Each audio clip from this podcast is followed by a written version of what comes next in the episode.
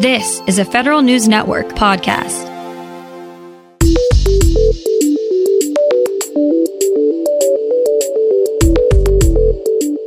Coming up on today's Federal Newscast, President Trump makes his choice for the next Labor Secretary official. USDA is asking former employees to come back to help fill holes left from relocating two of its agencies. Meanwhile, the Army gives a big boost to reenlistment bonuses to convince more soldiers to stick around. These stories and more in today's Federal Newscast.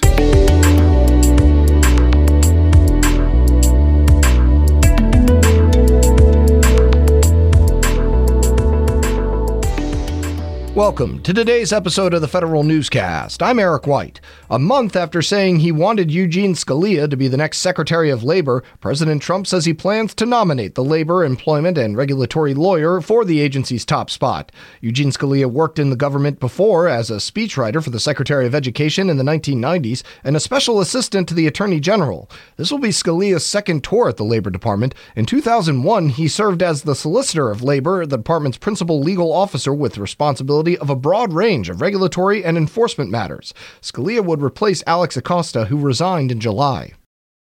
Former employees of the Agriculture Department's Economic Research Service and National Institute of Food and Agriculture are being asked to consider returning to their agencies to work part time.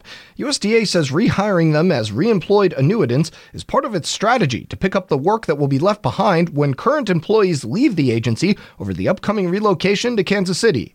One ERS retiree tells Federal News Network reemployed annuitants would work for the agency for 20 hours a week with the option to telework in 2020. The Army is increasing its maximum reenlistment bonus to nearly $81,000 starting at the beginning of September. The new bonuses are aimed at encouraging soldiers to sign up for longer enlistments. Only critically needed career fields are eligible for the maximum bonus. The Army is currently having trouble filling some infantry positions. The Marine Corps discovers a civilian job classification it has no trouble filling. Federal News Network's Tom Temin has the details. Nearly 400 applicants flocked to a posting for 40 openings at Marine Corps Air Station Cherry Point, North Carolina. The Fleet Readiness Center needed apprentices for its aircraft maintenance work. Center officials hired the first class of apprentices this month. They'll receive training in several trades machinist, sheet metal working, airframe maintenance, and fixing parts. Plus, they get the benefits of federal employment. After four years, apprentices become certified mechanics. I'm Tom Temin. A possible new way for the Air Force to manage its Space Enterprise Consortium. The conglomeration of businesses works with the service to enter into other transaction agreements to quickly prototype technologies. The Air Force Space and Missile Systems Center is recompeting the contract to manage it because of concerns about the security of companies' information. The Air Force wants a manager that will promote cybersecurity within consortium members. DHS is putting the pieces in place to get help finding cyber vulnerabilities. Federal News Network's Jason Miller has more. The Secure Act gives the Homeland Security Department the ability to get help from third party experts to find and plug cybersecurity holes. Under the law, DHS is setting up a vulnerability disclosure program. As part of that effort, the DHS Chief Information Security Officer wants to know how long it will take for individuals or organizations to provide this type of information. DHS is seeking comment on that and other questions, including how accurate the agency's estimation of three hours per respondent is to submit this type of information. I'm Jason Miller. Agencies may finally be able to leave the 1990s when it comes to issuing task and delivery orders. The Federal Acquisition Regulations Council is proposing to change the rule that requires task or delivery orders be issued by fax or electronic commerce only if authorized in the contract schedule. Procurement regulations say Postal Service mail is the only way task or delivery orders are considered formally issued. The proposed rule would no longer require a separate authorization in the contract to use electronic commerce commerce or fax to issue task or delivery orders.